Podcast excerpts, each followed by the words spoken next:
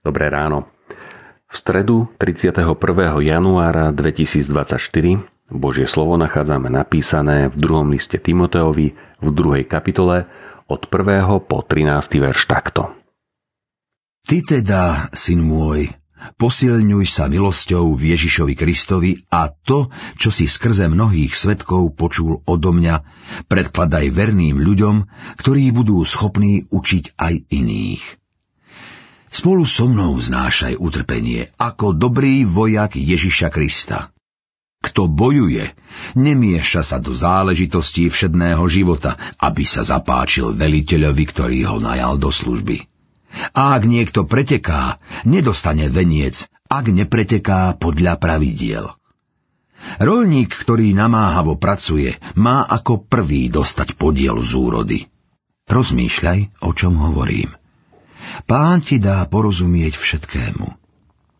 Maj na pamäti Ježiša Krista, vzkrieseného z mŕtvych, z Dávidovho potomstva, podľa môjho evanielia, pre ktoré znášam utrpenie a dokonca i okovy ako zločinec. Ale Božie slovo nie je spútané. A tak všetko znášam pre vyvolených, aby aj oni dosiahli spásu v Ježišovi Kristovi a väčšnú slávu. Spolahlivé je toto slovo. Ak sme spolu s ním zomreli, spolu s ním budeme aj žiť. Ak vytrváme, spolu s ním budeme aj kraľovať. Ak ho zaprieme, aj on zaprie nás. Ak sme neverní, on zostáva verný. Veď nemôže zaprieť seba samého.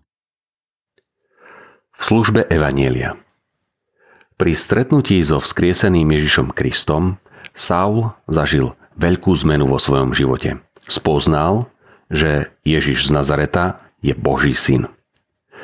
Z vďaky za Božiu milosť, že mu Pán Boh odpustil všetky hriechy, s radosťou poznával Kristovú dobrotu a nechal sa ním vyslať do sveta so vzácnou a radosnou správou, evanieliom o spáse hriešného človeka. Túto radostnú správu si nenechal iba pre seba, ale hovoril ju každému, s kým sa dal do reči. Pre túto vzácnú správu bol ochotný aj trpieť. Aby táto radostná správa nebola pochovaná s apoštolovou smrťou, Pavel poveril nielen mladého Timotea, aby evanílium zvestoval ďalej, aby rozprával o Božej láske a záchrane. Vlastnými životnými skúsenosťami ho povzbudzuje, aby sa nenechal ničím odradiť v tejto vzácnej službe ani za cenu hanby, potupy, utrpenia.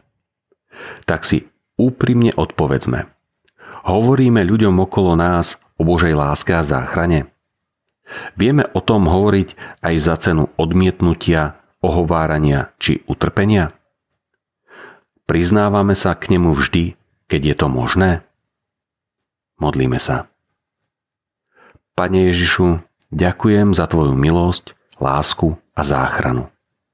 Prosím ťa, posilňuj ma vo vydávaní svedectva o Tvojom diele spásy, o Tvojom konaní. Amen. Dnešné zamyslenie pripravil Michal Beláni. Vo svojich modlitbách pamätajme dnes na cirkevný zbor Horné Saliby. Prajme vám požehnaný deň.